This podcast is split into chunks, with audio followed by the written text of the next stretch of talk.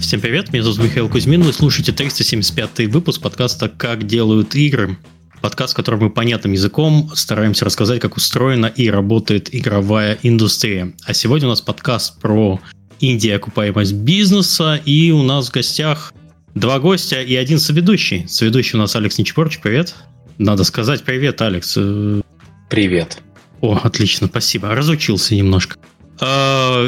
Алекс Нечпорчик, SEO Tiny Build, э, Константин Сахнов, основатель Vengeance Games. Привет, друзья. И Кирилл Заловкин, SEO Hardcore. Да, всем привет. У меня есть маленькое объявление. Напоминаю, что э, скоро уже совсем э, в июне 20 и 21 числа Дивгам возвращается в Вильнюс. После прошлогоднего, прошлогоднего успеха в этот раз конференция игровой индустрии соберет более тысячи участников, игровых брендов – и почти сотню топовых спикеров ради нетворкинга, новых игр и, конечно же, крупных сделок. Билеты на Дивгам уже в продаже. В этот раз не только стандартные бизнес-проходки, но и специальный билет инди-дев для инди-разработчиков. А по промокоду KDI 15 английскими буквами KDI, а потом 15 э, русскими, э, вы получите скидку 15% на все типы билетов. Как всегда, продуктивно и с душой это про Дивгам. Встречаемся 20 и 21 июня в Вильнюсе. Я там буду, приходите. Ребята, вы кто-нибудь едет в Вильнюс из... Э, вот теперь Я задумался. Почему бы нет? Это хороший, хороший был пич, и меня купило. Хорошо. Да, есть некоторые проблемы с э, приездом и наличием виз для посещения Европы, но, тем не менее, надеемся, что кто-то да и сможет. Так, э, давайте познакомимся поближе с гостями. Начнем с начнем с Кости. Он у нас уже был целых два раза, но эти два раза были последний раз в 18-19 году. Да, это Ой, прям это... вечность. Что за это время произошло, вообще не, не, можно не описывать, можно просто целый подкаст про это делать. Расскажи еще раз про себя, э, кто тебя не помнит. Э, у тебя послужной список очень большой. Э, да, спасибо большое, Миша. А, действительно, мне повезло уже быть на этом подкасте не один раз. И это очень-очень приятно. Я надеюсь, что нашим слушателям и зрителям это также приятно. А последние 15 лет работаю в геймдеве. То есть, по моим скромным меркам, это довольно давно, потому что мне всего 36. То есть, начал достаточно давно. А моя первая работа была продюсером Mail.ru, и скажу прямо, мне просто очень повезло. В те времена, когда я начинал, не так много было продюсеров, не так много было разработчиков игр в России, чтобы можно было конкурировать с кем-то. Поэтому я попал на эту позицию и, собственно, смог научиться. Работал в основном э, геймдизайнером, продюсером, руководителем проектов и административным сотрудником. То есть директором отдела, департамента, студии и так далее. И последние 9 лет я также преподаю на программе менеджмент игровых проектов в Высшей школе экономики. Надеюсь, что и дальше буду преподавать, но с каждым потоком становится все больше сложностей, поэтому непонятно все, насколько будет это возможно. Но надеюсь, пока удается, мы преподаем. А сейчас занимаюсь инди-разработкой. Написал в прошлом году и выпустил книгу «Хочу в геймдев» для начинающих разработчиков. Хорошо продалась. А, всем не рекомендую ни в коем случае так делать. Очень много работы, очень большие финансовые затраты. Вот, естественно, это не, не окупится, но вот с точки зрения того, что э, какая моя личная цель была, вот прийти кому-то и подарить свою книгу. То есть это же круто. Я вот прям прихожу и такой, ну вот я делаю мобилку, ну не могу же я подарить телефон с игрой, которую сделал. А тут вот что-то физическое, что-то потрогать можно. Книга – лучший подарок. Да, да, и мне было очень приятно, поэтому с этой точки зрения цель выполнена. Уже отправили в, в печать второй тираж, он напечатан, продается. Так что вроде хорошо. Хорошо, спасибо. А в каком году, то есть, э, я понимаю, прослушал, в прошлом году ты компанию свою организовал? Да, и, да. Э, у меня небольшая инди-студия в 20 человек. Мы угу. в России в основном или в странах СНГ. То есть все работаем удаленно и делаем ПК-стратегию. Угу. Окей, то про тоже еще поговорим. Э, спасибо, Кирилл. Расскажи свою историю. Да, всем привет. Я э, Кирилл Заловкин, геймдевит 20 лет. Мне тоже 36. Так получилось, клуб 36. Вчера а, был день рождения, между прочим. Да, да, да спасибо. Эм, ну, я рад снова присутствовать здесь, среди таких людей. Рад вас видеть. Занимаюсь я играми э, как геймдизайнер уже наверное, лет 10. До этого был инди-разработчик. В разные годы по-разному. Он выпустил проект Paper Knight, Steam Panic. Вот сейчас Gripper вышел не так давно. Работал на My Games, работал на Wargaming, работал над Warmix, Orbix, uh, Death for Zombies. В общем, более 10 проектов. Сделал курс продюсирования игр. Книжку еще не написал, не дописал. вот, в процессе пока. А, последняя разработка, которую мы сейчас делаем, это Do You See Sparky, кооп хоррор на четырех игроков смесь фасомофобии и Аманос, где один из вас не видит монстра, который за ним следует. То есть асимметричный такой интересный кооп-хоррор. А мы, э, поскольку выпустили Гриппер сами, э, выходили мы на Nintendo э, еще на пяти сторах ПКшных, и планируем выйти в будущем на PlayStation и Xbox. Какая-то продуктовая экспертиза у меня образовалась. Студию я основал, получается, где-то полтора, может быть, два года назад со своими с учредителями и сейчас мы находимся в Узбекистане, основной состав, однако работаем удаленно еще с людьми из э, США, Таиланда, э, Латвии. Ну, большое количество у нас э, людей удаленно. И из России есть тоже. А сколько человек в команде сейчас? Сейчас 30. Нормально, неплохо. У нас, ну, у нас в разные периоды было по-разному. Где-то э, стартовали мы, было человека 4, а, вот э, мои, мои друзья, уж, с которыми мы тысячу лет то есть, начинали, потом мы росли, росли, э, вот сейчас выросли до 30. Круто, спасибо. Давайте перейдем к нашей теме. Э, первый вопрос, который у нас есть, вообще, почему разработчики идут в Индии после многих лет работы в больших компаниях? Я так понимаю, у вас были такие витиеватые пути. Ты, Кирилл, был сначала Индии, потом работал в больших компаниях. Константин, наоборот, сначала был, э, работал в компаниях, потом преподавал, потом свою компанию сделал. Как вообще э, на основе вашего жизненного пути вот тут произошло и как вы пришли к Индии? Наверное, Костя первый. Да. Хорошо, спасибо большое. А, на самом деле, я признаюсь, открою маленький секрет, я тоже начинал с Индии. А, будучи студентом, я выпустил с своим другом небольшую браузерную игру, которая называлась «Возмездие». А в те времена это был для нас большой успех, потому что для двух студентов выручка по 300 тысяч рублей в месяц, нам казалось, что это что-то заоблачное. И сейчас, э, если бы я посоветовал себе что-то прошлое, я бы сказал, никогда не берись за это, никогда не делай. Вот э, опытный продюсер сразу скажет, ну это же невозможно, ну это же очень тяжело. Ну что вы там затеяли это свою мелочевку все. Вот вы будете там два года на это пахать. Тем не менее, это э, что-то типа проекта мечты было, и мне, наверное, просто повезло, что он оказался относительно коммерчески успешным. Ну, относительно, я говорю, потому что для двух студентов это, конечно, круто, а по меркам бизнеса понятно, что это деньги совсем незначительные. А, тем не менее, я всегда хотел делать свою студию и э, работал в больших компаниях, в том числе для того, чтобы учиться, а, Понятное дело, что компании я отдаю свое время, я приношу для нее какую-то пользу, ну, надеюсь, по крайней мере, что мне удалось принести какую-то пользу тем компаниям, где я работал. А оттуда я выношу бесценный опыт, знакомства, и в итоге вот сейчас э, чувствую некоторые силы для того, чтобы идти дальше, двигаться в сторону своего бизнеса, своей студии. И Индия, это, с одной стороны, про фан, про удовольствие, как в словосочетании игровая индустрия, есть два слова, да, игровая про то, что все классно и веселое, и индустрия, про то, что все-таки это деньги, это бизнес, и я всячески призываю всех, э, в том числе наших слушателей, никогда не забывать об этом. Потому что, да, классно делать веселые игры, которые нам нравятся, но если бы у меня было там лишние 10 миллионов долларов, наверное, я бы обязательно это бы сделал. А пока их нет, пока я деньги считаю, а пока 10 миллионов долларов для меня серьезная сумма, а не что-то как комар- коман- карманные расходы, а я думаю, что мы должны платить ипотеки, зарплаты нашим сотрудникам и крайне внимательно относиться ко всему, что касается бизнес-части. Поэтому вот инди, бизнес, вот такие вот славные сочетания. Ну, то есть получается, что в целом рекомендация, если вы хотите расти в игровой индустрии, очень сложно будет начать в одиночку, э, потому что чаще всего э, ты не сможешь увидеть горизонты своего опыта, э, то, что ты сможешь получить, заработать. Э, проще, наверное, ну и вообще рекомендуется поработать немножко в большой компании, э, получить опыт, а потом уже двигать э, в направлении собственных проектов. А, вот на моем опыте, да. То есть я сейчас уже понимаю, что когда 15 а, лет назад пришел в большую компанию, я был не самым хорошим сотрудником. Я был очень неопытным новичком, который а, не может делать какие-то серьезные продукты.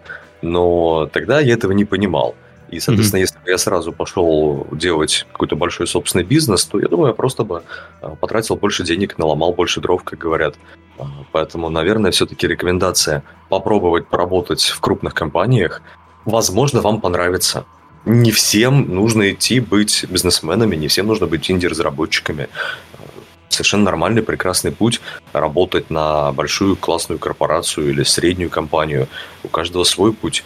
А, просто конкретно вот мне нравится такой некий элемент предпринимательства. Этот предпринимательский дух захватывает и мотивирует и помогает двигаться вперед, достигать целей. А что если мы сделаем студию больше? А что если мы сделаем проекты круче? И когда ты понимаешь, что вот за тобой есть руководитель, и он тебя подстрахует, потому что он опытный человек, у него свои планы, KPI, он сам сидит на зарплате или бонусах, еще на чем-то, он не позволит всему этому развалиться. Это одна mm-hmm. ситуация. А когда ты знаешь, что за тобой никого нет, то тебе дали инвестиции или еще лучше ты на свои деньги работаешь. А, ну, как бы у тебя нет шанса провалиться. Потому что, а что дальше тогда, если ты провалишься? И это чувство очень помогает двигаться. Нет, шанс на самом деле провалиться есть, конечно, но ты делаешь все возможное, чтобы этого не случилось, это понятно. Да. А я, я тут дерну Алекса немного, да. Э, вопрос есть. То есть ты говоришь про Э, самомотивацию построить свой бизнес. И с этим все окей, да, то есть э, у многих людей есть вот именно вот желание построить что-то свое, да, свою организацию. Может быть, это э, потому что хочется самому сделать что-то, или что были какие-то предыдущие опыты, когда, типа, ты видишь, ага, если бы я сделал по-другому, было бы супер. Чего я не слышал, это почему игры. Потому что это можно сделать в любой э, индустрии, и, возможно, есть индустрии, которые чуть полегче игр. Э, можешь рассказать про мотивацию про игры? Да, Спасибо большое, Алекс, за такой вопрос. Я думаю, что для всех он очень актуален. И я всегда хотел заниматься наукой. А, так сложилось, что в науке я, я, собственно, начинал с работника НИИ, а, занимался физикой, вот были тарелки НТВ+, соответственно, электронно-лучевые трубки для них, спутники, и вот это все. А, это было безумно интересно. Игры – это вторая сфера, в которой мне просто интересно. И сейчас я занимаюсь именно играми, потому что у меня здесь опыт есть. Ну, может быть, он не такой большой, как у многих других коллег. Но, тем не менее, 15 лет опыта дали определенные навыки, дали определенные знания. И поэтому сейчас, мне кажется, наиболее рационально использовать те навыки, которые уже есть, те знания, которые получены. И даже в нашей маленькой инди-студии наша стратегия бизнесовая – это развиваться на тех продуктах, в которых у нашей команды есть опыт. То есть, условно говоря, основные продукты, которые я всю жизнь делал, это были стратегии, мобильные батлеры, там, социальные стратегии, а, экономические, это фермы. То есть игры в основном про экономику. Игры, в которых иногда есть нарративная составляющая.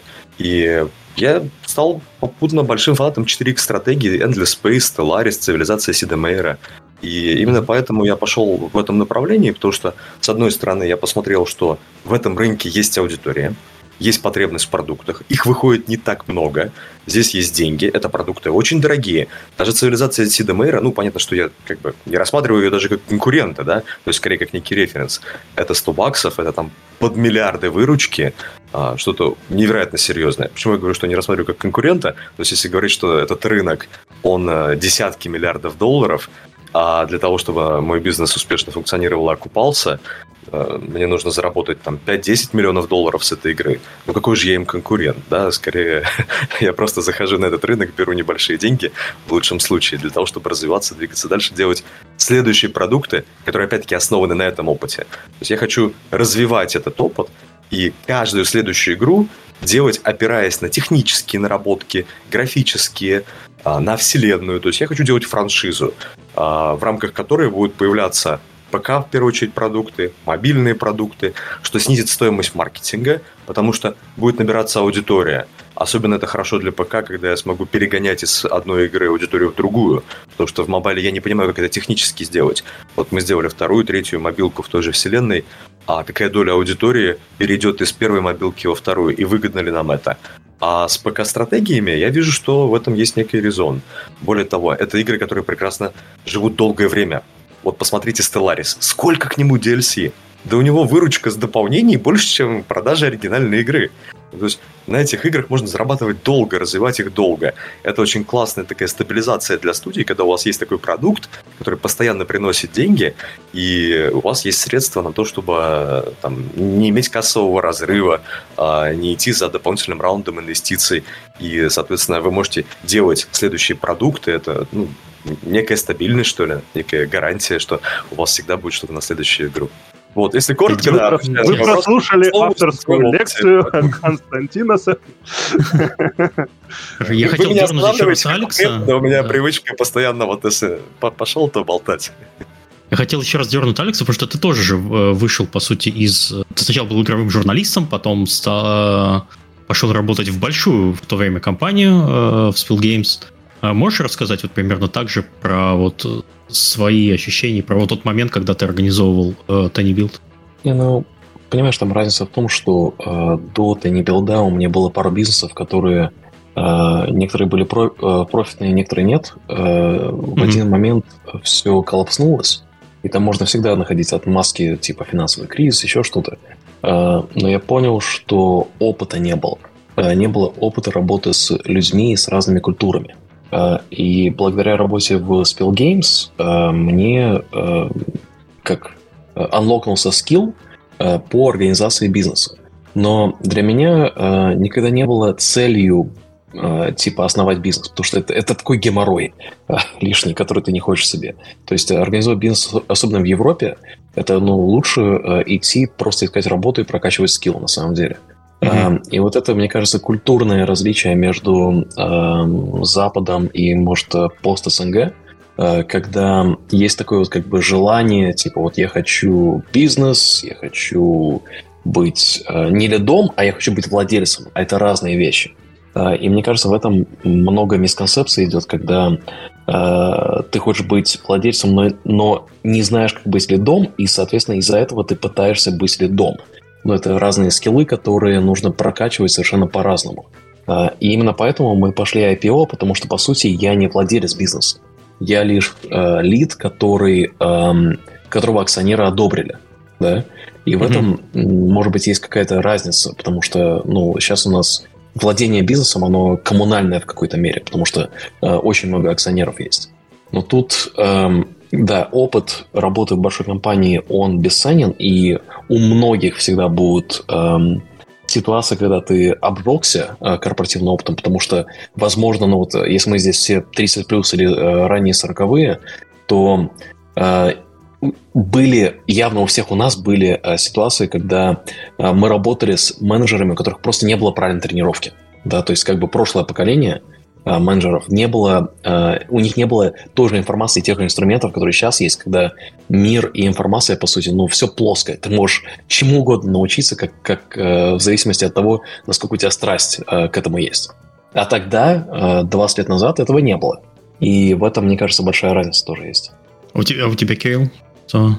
Мне кажется, если бы мне сейчас сказали, чувак, ты там будешь столы крутить, э, бухгалтерские проводки делать и еще патенты регистрировать, когда когда начнешь свой бизнес. Я именно это, именно это. А да. А еще скотчем упаковывать мусор здесь и сортировать его. Да, да. И э, это очень странное приключение, это неожиданное приключение, это в корне меняет твою профессию, то есть ты перестаешь быть человеком, ты думаешь, что ты будешь человеком, который будет делать игры мечты, но на самом деле ты будешь делать все вокруг этого. Это такое, знаете, э, маленькая дьявольская уловка, типа я, я тебе дам э, э, наблюдать за тем, как люди делают игры твоей мечты, только ты сам будешь со стороны, и ты будешь, ты будешь та уборщица, или ты будешь тот э, подаван, который у э, Шаулиня красит забор всю дорогу, там красит, красит, и ждет мастер, скажите мне, а для чего я это все красил? И он такой, вот тебе перспектива, вот на самом деле компания, вот это счастливые люди, и ты их сделал счастливым тем, что ты красил забор. Я, честно говоря, если бы мне это сразу вот так вот вылили, вгрузили в мозг как Нео, в матрице, я бы отказался. Я бы просто взял таблетку гусини и пошел бы есть вкусный стейк с кровью.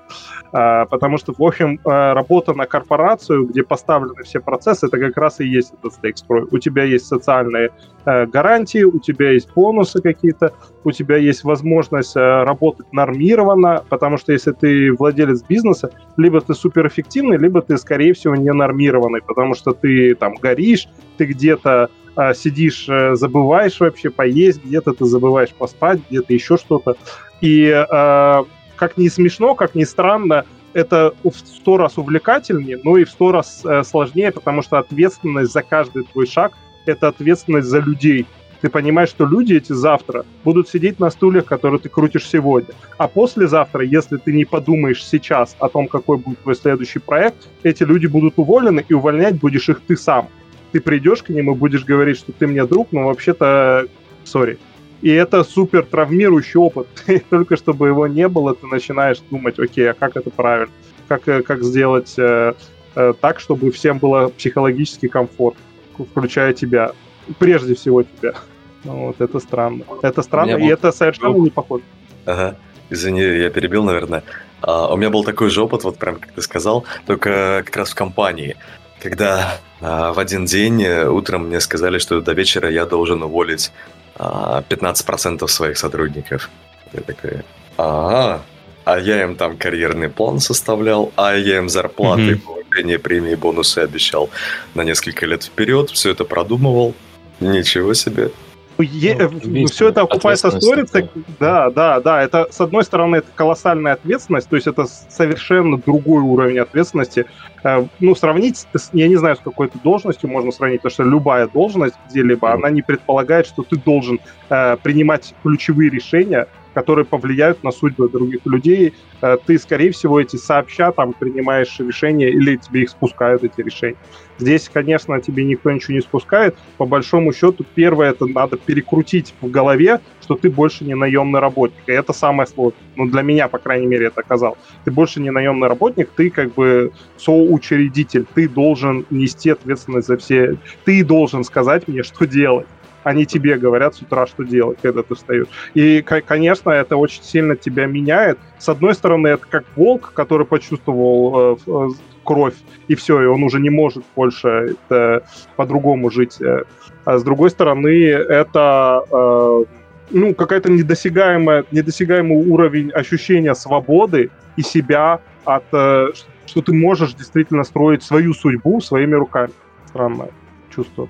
Понимаешь, тут разница еще вот э, э, между компаниями, которые работают над одним проектом, да, часто это первый проект, или когда вы в первый раз собрались с этим коллективом, это для вас первый проект вот этой вот группы, э, и компаниями, когда вы работаете над несколькими проектами, потому что то, о чем вообще не говорят в геймдеве, по крайней мере, в русскоязычном. И, кстати, Мирка, я только что понял, что mm-hmm. этот подкаст — это единственное место, где я говорю по-русски про геймдев. Поэтому у тебя эксклюзив. Но Хорошо. то, о чем мы не говорим вообще, это про то, что любое решение, что в геймдеве, неважно, большая компания, маленькая компания, она, вот решение мы приняли сегодня, мы это решение почувствуем через два года. И когда ты нанимаешь людей, самое тяжелое – это э, понимать, продержится ли этот человек с тобой в течение двух лет, и сможет ли этот человек расти с тобой после этих двух лет. Потому что, э, ну вот, например, э, есть куча э, компаний, где э, продуктовый цикл, он более сервисный, да, то есть ты там запускаешь новые продукты там раз в год, например. В кино это особенно классно, когда, ну, студии запускают один продукт в год, там, на Хэллоуин, да, там, Blumhouse делают. Сделали это хорошо, потом делают 2-3 продукта в год, и у них предсказуемый цикл. У нас цикл в геймдеве, он совершенно непредсказуемый. И э, люди, особенно э, более молодое поколение геймдева, которые выросли с гораздо большим количеством информации доступной, чем я, когда я профессионально рос, когда я думал, чем я хочу заниматься в жизни. Э, сейчас я вижу, что многие э, помоложе сотрудники приходят и хотят, э, особенно кто в инди-студии приходит, потому что не забывайте, что мы тоже харим для... Как бы у нас есть куча партнеров в студии, да, mm-hmm. и мы харим в эти студии. То есть наш HR занимается hiring ом для наших э, партнеров э, студии. И мы там видим, что вот, ну, люди хотят в течение шести месяцев сделать переворот всего на свете. Вот, вот шесть месяцев, и все, и я перевернул весь мир. А, разработка продукта два года, чувак. Это не так работает. Sorry. И я это видел много-много раз, э, когда вот э, студии так э, хайрят, и потом через полгода человек просто выгорел. Все. Типа, вот я, я не делаю изменения в стратегии компании или там а, в геймдев индустрии, как ты здесь был 8 месяцев. Я здесь был 20 лет. ну, come on. И вот эта ментальность, она в инди-геймдеве, она особенно привлекает людей, особенно когда э, гораздо более короткие итерации. То есть мне кажется, что инди-команды собираются для того, чтобы за короткий срок с э, относительно небольшим количеством социальных интеракций можно было что-то доставить. И когда оно работает, оно реально работает офигенно. Но когда тысячи студий это делают, это становится тяжело делать потому что все делают то же самое. А ты сказал про горизонт планирования, типа два года. Mm-hmm. Это вот э, обычно такой? Э, э, Мне интересно срок? послушать э, гостей, э, потому что вот сейчас у нас в среднем два года. Но это с портированием чаще всего. Гости. Ребят, кто да, сколько... От, отвечая э, на вопрос, ну, я, я, я точно знаю, что, ну, поскольку я, я долго обычно проекты разрабатываю, у меня в голове, в голове э, я вижу, что мы точно выходим за два года, потому что у, на, у меня сейчас в голове мы уже продаем игрушки, мы там, не знаю, э, книжки написали и мультики сделали. Э, естественно, вот это, это не два года, это уже какой-то мерч, который, когда проект уже вышел, э, он там начал продаваться, и сопутствующие продукты начали продаваться. То есть, соответственно, э, как это в менеджменте принято, долгосрочное, да, среднесрочное и краткосрочное планирование, все три, как ни странно, они работают, если ты хочешь жить, э, как, как сказал э, Терминатор э, Конору, то иди за мной. Э, если ты хочешь жить, то тебе придется э, планировать, ну, с Грипером довольно простая история. Если бы мы сейчас э, не делали второй проект э, параллельно с Грипером, когда уже он ушел в э, постпродакшн, а этот э, не начал бы припрод, люди бы просто ушли. Потому что им нечего было бы делать, а нам не на что было бы... Все, закончилось как мы не, нельзя, нельзя даже на уровне планировать, что вот мы сделали проект, закончили два года, мы его там продали, мы там полтора года финальной итерацию делали, и тут же мы получили деньги. Нет, сторы так не работают. То есть ты должен закладывать там три месяца гэпа, что тебе прилетит вообще какая-то сумма. А будет ли эта сумма такой, какой ты ее рассчитывал? Uh, то есть это, это, насто, это настолько надо закладываться наперед, uh, что ты себе не представляешь, будучи просто разработчиком, делающим просто игру мечты. То есть это совершенно разные категории получается. Uh, есть вариант, что ты делаешь просто свою Undertale или там Stardew Valley, но тогда ты один, и, в общем, ты просто 6 лет живешь, а жена оплачивает счета. Либо ты делаешь компанию, у тебя есть наемные сотрудники, но ты думаешь, окей, у нас есть проект А, проект Б, скорее всего, это должно, как вот э, Костя сказал, сложиться по франшизу, потому что нам нужно оптимизировать издержки, нам где-то нужно дернуть ассеты отсюда, здесь мы поучимся делать лицевые анимации, используем этот тег вот здесь, тут мы попробуем замакапить, здесь мы зафейкаем через там какой-нибудь Миджони, напишем чат GPT и прочее. То есть мы, начинаешь уже думать, а какие есть инструменты, какие есть люди, как эти люди будут этим инструментам обучаться для того, чтобы оптимальнее делать следующий проект и там сокращать косты и увеличивать, э, э, собственно, прибыль. Угу. Ну, так как э, из нас э, только я пока в России, то у меня есть два горизонта планирования а, гипотетически реальный. Значит, гипотетически это линейка продукта из трех продуктов на 5 лет, плюс оперирование DLC, плюс мобильный спин а, реальный до вечера. Значит, дожил уже неплохо. Вот, все, все очень просто. Я не знаю, как с этого дна подкаста вылезти. Такое ну, а, а почему? Да, смотрите, тут, кстати, на самом деле дно-то интересное, потому что в какой-то момент все менеджеры компании, которые были раньше продюсеры там и так далее, они стали кризис-менеджерами. И они стали не только для России, они стали для Украины, для любых стран. А, они стали, ну, то есть, блин, а, у меня CTO, я просто звоню ему, а у него сирены, потому что он а, в Кривом Роге а, а, а нашего там левел-дизайнера надо вывозить сейчас, он под Полтавой, и там ну, просто не будет жизни ему. И, и, и это нужно решать. И это решать будешь никто иной, как ты, ну, может быть, еще кто-то там, там тебе поможет из твоих друзей.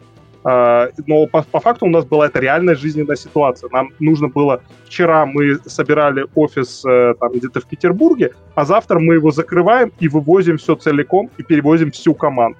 И это делал не я один, это делали, ну, десятки студий, и мы просто сидели в чате. Ты куда там? Я там, не знаю, в Армению. Так, э, в Армению, потому что по загранов нет, да, загранов нет. Что там по, э, там, типа, остановиться? Сколько можно без регистрации? Так, а счет, счета еще открывают? Нет, в чате уже говорят, что закрывают счета. Быстро в Узбекистан, открываем там карту. То есть вот, вот так это выглядело. Э, жизнь разработчика последние там, а, ну, несколько месяцев там, собственно, кризис менеджмент. Год назад все было. Ну, год назад, да. А год, год назад, точнее, не последний, а год назад, вот как, э, как это все. Э, и, ну, а, готов я был так ну, конечно, нет, но это сумасшествие. То есть к этому никто не может быть готов. Как Алекс рассказывал историю про собаку, которую везли, да, что собака умерла в машине, там ехали три человека, что она может умереть просто, да, и, и в это не верили люди там, э, которые слушают на Западе. Так я приезжал на какой-нибудь Gamescom, я рассказываю, ребята, у нас там сейчас э, проблема, там, не знаю, у людей света нет, надо как-то снабжать, и им надо как-то доставить девкиты, а еще и батареи, потому что нужно как-то работать, а света нет. Э, э, там э, дизельный генератор а, а, а люди просто продолжают жить. А у людей главная проблема ковид. Ну, как бы, типа, да, да, действительно, все таки да, ковид э, сильно ударил, это вот Е3 закрыл, прочее. Ну, давайте предположим для контекста этой дискуссии, что как бы геополитически есть вещи, на которые мы не можем повлиять, да, mm-hmm. э, что ну, завтра все, весь мир может измениться, да. Э, исходя из э, нынешних реалий, Эм, мы вот говорим про продакшн и про горизонт планирования. Эм, вот, Кирилл, ты говоришь, что у вас далеко за два года э, заходит. Эм, как ты думаешь, почему это и э, хорошо ли это? То есть окупается ли это? Потому что у нас есть как бы студии разработчиков, которые ну, над, над играми работают больше двух лет, гораздо больше двух лет. И потом, когда они выходят, они выходят. Э, и часто это окупается. Но Э, на, именно над новым IP чаще всего эм, есть смысл в том, чтобы э, верифицировать IP как можно раньше. И вот сейчас мы в первый раз э, в стадии компании в Теннибелзе, когда э, есть проекты, которые, ну, окей, вот он очень далеко в продакшене, и мы видим, что не работает. И вот сейчас думаем, типа, делать пивот или фокусироваться на чем-то более продуктивном. Ну, это отчасти продолжает наш разговор, который был у нас э, на Gamescom, где ты сказал, как можно быстрее делайте и, вы, и вы выкидывайте, э, верифицируйте. Мы начали, на самом деле, благодаря отчасти твоему совету так делать. То есть мы выкинули сейчас Sparky Market, он у нас бесплатный был, он на HF взлетел в топ, и мы видим, что мы попали в персонажа. И мы видим, что, да, вот есть аудитория, она готова э, играть, она готова новые тайтлы наши, она ждет их, она спрашивает, а где оно. И мы уже э, корректируем свои какие-то стратегии, которые у нас были до этого а, они там глобальные были более, может быть. Мы вообще не хотели на single-player эпизоды, например, там, коммититься, мы хотели онлайн делать сразу. Э, это, это все, все меняет. Ну, то есть э, меняет, что, окей, сейчас надо заложить там, что с Sparky Market будет, допустим, отдельный э, форк, э, и, и он будет э, синглплеерный. Э, там нужно заложить, что Ducey Spark мы сейчас выкатываем Cold Beta как можно быстрее, потому что мы хотим увидеть proof of concept, потому что это может не сработать слишком много переменных, в, особенно когда ты делаешь какой-то новой механикой. То есть ты пытаешься там что-то похимичить, это не клон, и это супер большой риск. И в, в этом смысле, конечно, мне кажется правильно, как ты говоришь, иметь вот этот короткий цикл и иметь возможность валидировать на каждом этапе этого цикла каким-то продуктом э, в виде э, вертикального среза, в виде Next Fest демо, в виде, э, там, не знаю, альфа, преальфа, бета и э, early access. И то, что я вижу, как это делают там другие индики, успешные индики, они так и делают. Они выпуливают игру целиком в виде download, э, там, как демо, потом на, и крутят их там на Next э, эти игры, потом выходят в ранний доступ, и как бы они никогда, по сути, не выходят, но при этом игры уже давно э, обрастают огромной аудиторией, и э, там уже аудитория и сама игра диктует, что тебе делать по бизнесу, потому что ты хотел одно, а люди вообще другое увидели. И им интересно там совсем другое. Им интересен там герой и какие-то сюжетные перипетии и интриги, а не там твои геймдизайнерские изыскания. Да, ты говоришь про то, когда э, продукт, э, вот это вот, на самом деле в жизни такое часто случается, просто люди э, не часто реагируют на это, когда нужно. Это понимать, когда тебе повезло, потому что на самом деле тебе везет гораздо чаще, э, чем кажется, потому что э, там, вот это я понял в покере, когда ты играешь в покер, и э, зная, какая у тебя карта и какая позиция, э, ты начинаешь понимать, как работает психология людей и как э, возможности, которые тебе представляются, есть. И вот то, про что ты говоришь, это когда ты выкинул э, короткий прототип, э, у тебя было какое-то видение, которое, ну вот, авторское, вот что должно уйти сюда, а на самом деле аудитория зацепила за маленькие вещи в ней, э, в этом прототипе, которые вот на самом деле тебе нужно сюда. И вот здесь вот аудитория будет, здесь ее не будет. Ты можешь как бы пойти в авторский, а можешь пойти в сообщество. И для многих команд это очень тяжело, потому что э, кажется, ну блин, у меня есть большой план уже построен, у нас pipeline, что вот это вот будет игра. А на самом деле игра это будет вот другое.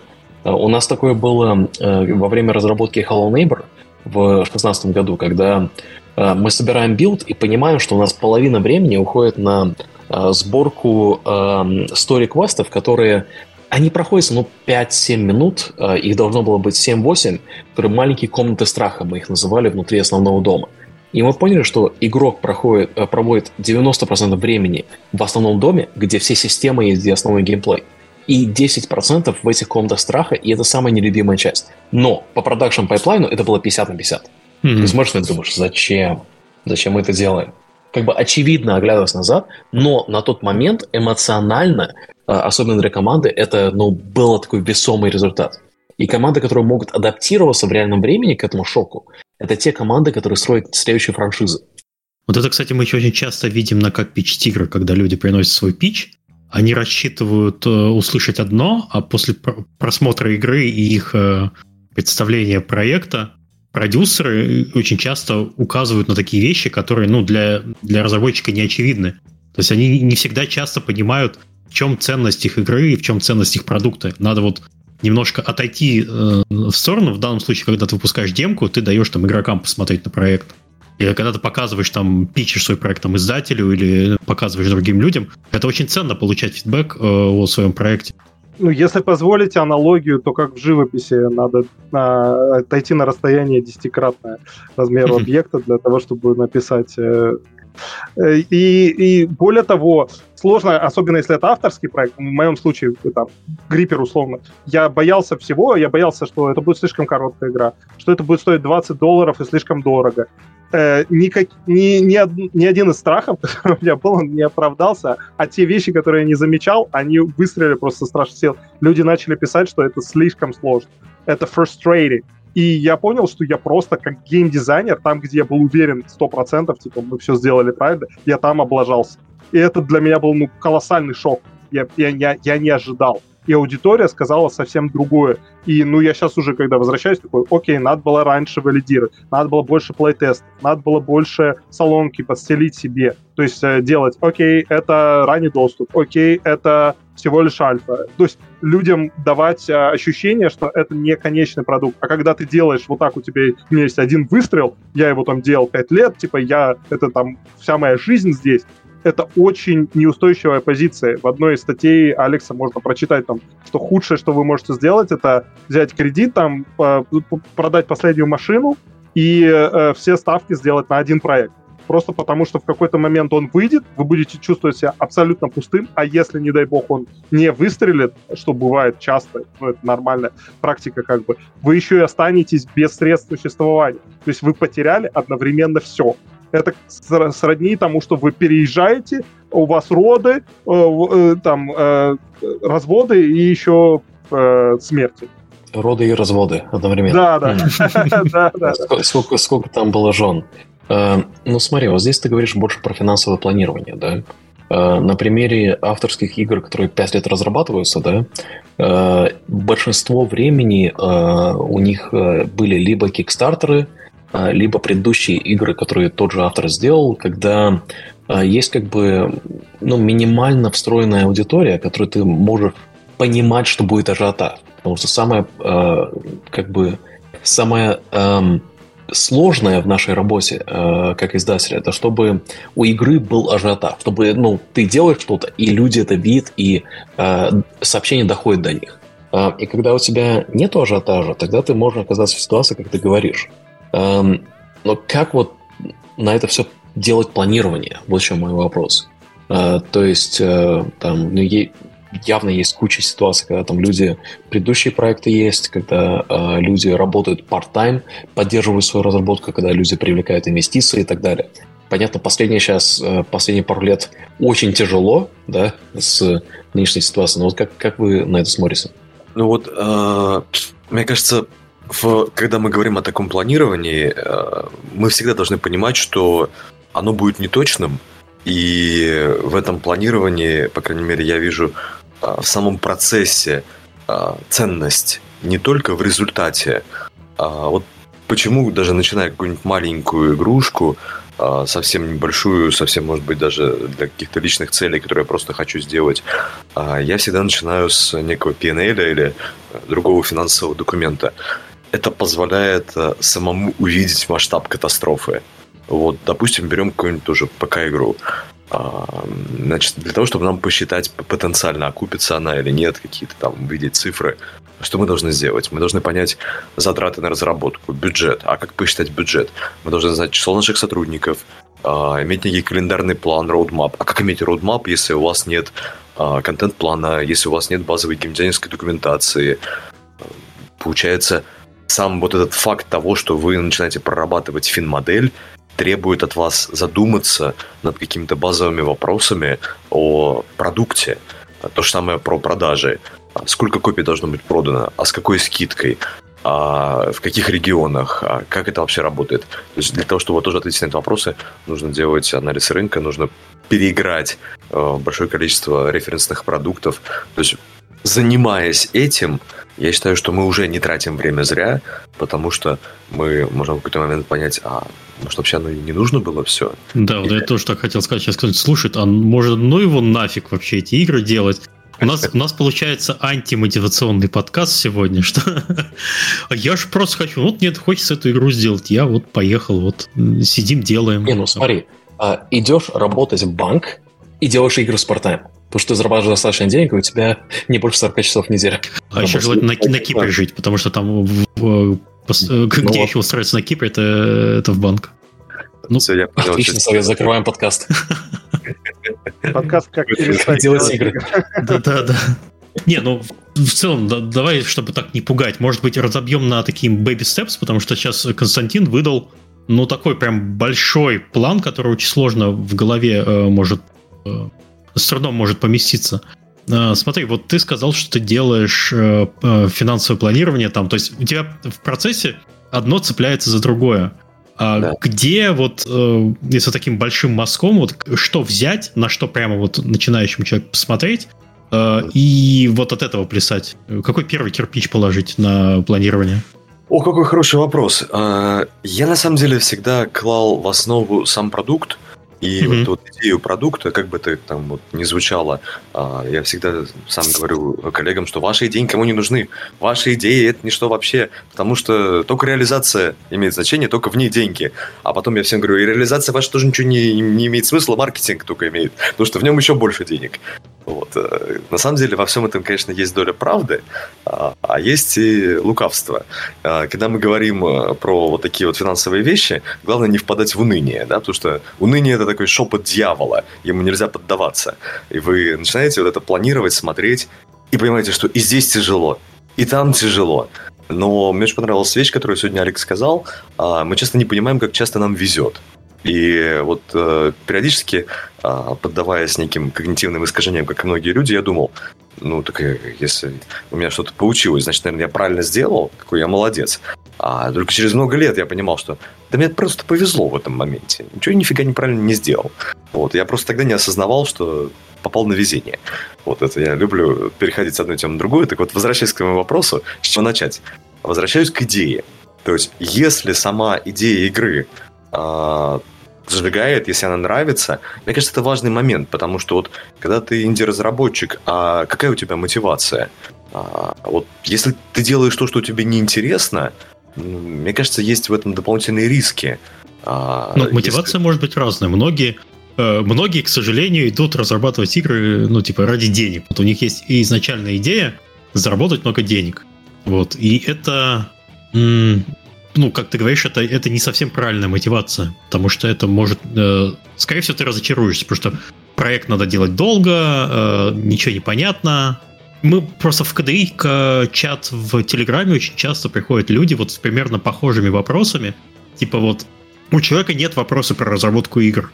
У него первый вопрос, как там защитить свой IP, как сделать, организовать бизнес, как получать деньги со Стима. Вот у него вот у него первые вопросы вот такие вот. Слушай, я всячески поддерживаю идею, что зарабатывать деньги это хорошо, это замечательно. Ну, да. То есть, прям никаких вопросов к этому нет, но если мы хотим только зарабатывать деньги, то тогда у меня возникает вопрос, совершенно резонный, на мой взгляд, а зачем мы идем в геймдев? Может быть, есть другие сферы, где это делается проще гораздо? Поэтому все-таки я здесь за то, чтобы и удовольствие было, и вот эта мотивация, которая идет от того, что я делаю то, что мне интересно, mm-hmm. и команда делает то, что ей интересно. И, и я пробовал то, что делать игры, которые мне не нравятся, я пробовал делать работу, которая мне не нравится. К примеру, я какое-то время был государственным чиновником. Вот у меня даже есть классный чин. А, и могу сказать, что делал я эту работу не с большим удовольствием. И не просто так я оттуда ушел, уволился и сейчас э, снова вернулся в геймдев. А, вот эта мотивация, которая есть у людей, которые делают дело, которое им нравится, неважно, там они шьют обувь, или они хорошие бариста, или они делают игры, она создает вот этот огонек креатива, когда человек начинает думать, а что я могу сделать лучше? Вот буквально сегодня я заказывал кофе у молодого человека, который очень любит свою работу. И он что-то так намутил, только всего придумал. И еще по ходу мне рэпчик спел – что я думаю, ну я вот понимаю, что я свои деньги отдал не зря. Что просто удовольствие от процесса двойное. А если человек делает работу, которая ему не нравится, а, в данном случае то же самое с играми абсолютно, да, вот он просто пришел ради денег, то э, у меня всегда к таким людям вот много вопросов. И когда они приходят на работу, у меня были сотрудники, коллеги, которые, в первую очередь, мотивируются деньгами. С ними очень просто, да, и их очень легко управлять. Ты, ты пообещал человеку больше денег, он лучше делает. Не лучше, вернее, а больше делает, да. Лучше это как раз вот вопрос. Не факт, что лучше.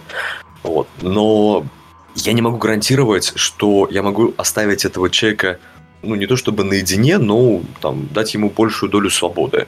Mm-hmm. Потому что когда у человека есть вот эта творческая мотивация, когда он сам заинтересован, это он приходит ко мне со своими идеями. Да, я ему могу сказать, э, друг мой, пожалуйста, проработай идеи лучше, да, потому что очень часто, когда к нам приходят с какой-то идеей, а, как продюсер это слышит, типа, привет, я сейчас что-то придумал, объясни-ка мне, пожалуйста, почему я придумал ерунду и потратить на меня кучу своего времени. Вот, это плохо. А хорошо, когда человек придумал, обосновал, провел некий анализ, поговорил с коллегами, посмотрел рынок и все прочее, и приходит к тебе уже с готовым решением. И ты такой, ну ничего себе, вот это он молодец. Вот такое предложение, на мой взгляд, это всегда безумно ценно. И вот будет ли человек, которому нужны только деньги, без э, любви к своему делу, заниматься вот таким? Я не уверен. Вот элементарно у меня есть э, недалеко от дома магазин, обычный сетевой магазин, и там продавщица лет 60. Она так любит свою работу, что каждый раз, когда я покупаю тортик, она достает откуда-то ленточку, перевязывает ленточку и говорит, ну как же тортик и без праздничной ленточки. И вот то же самое, я считаю, должно быть в играх. Вот в любой профессии. Не любишь, окей, хорошо, там, ищи то, что любишь. У нас же вот у людей из постсоветского пространства, как мне кажется, это вообще не принято э, искать ту работу, которая тебе нравится. Э, видели ли мы в школе, в университете разнообразие профессий? да что нам родители чем занимаются, чем окружающие занимаются, туда мы идем. И, на мой взгляд, это вообще большая проблема. Да? Это не только в геймдеве, везде проблема. Вот. Но это я уже это могу рассуждать долго. Я, если возвращаться к вопросу изначальному для планирования долгосрочного, что бы вы посоветовали начинающим, я, как ни странно, открыл для себя спустя 20 лет разработки, что надо на факт-щит надо тратить больше 15 минут, а несколько недель. Вот это факт-щит, страничка фактов, которую обычно все машинально заполняют, да, там, э, там э, аудитория, там, мужчины 15-45, э, там, э, условно, pitch elevator вот такой в игре, конкуренты вот такие, там, и так далее. Э, ты обычно это делаешь машинально, как быстро, и не очень вдаваясь в подробности, а что каждый из этих пунктов значит. Вот э, мне сейчас кажется, на текущий момент, это уже Гриппер зарелизил, что выбор жанра определяет уже 50% успеха. То есть выбор жанра, ниши, куда ты идешь. То есть какую аудиторию ты идешь. Вот Алекс правильно сказал, я могу вложиться человека, у которого уже есть аудитория, условный человек, который сделал Undertale, делает Deltarune. Будет ли Deltarune успешной игрой? Скорее всего, да. Потому что косты низкие и есть огромная база пользовательская. И понятный жанр. Он не делает нового, э, он делает в том же жанре, может, с какими-то новыми твистами.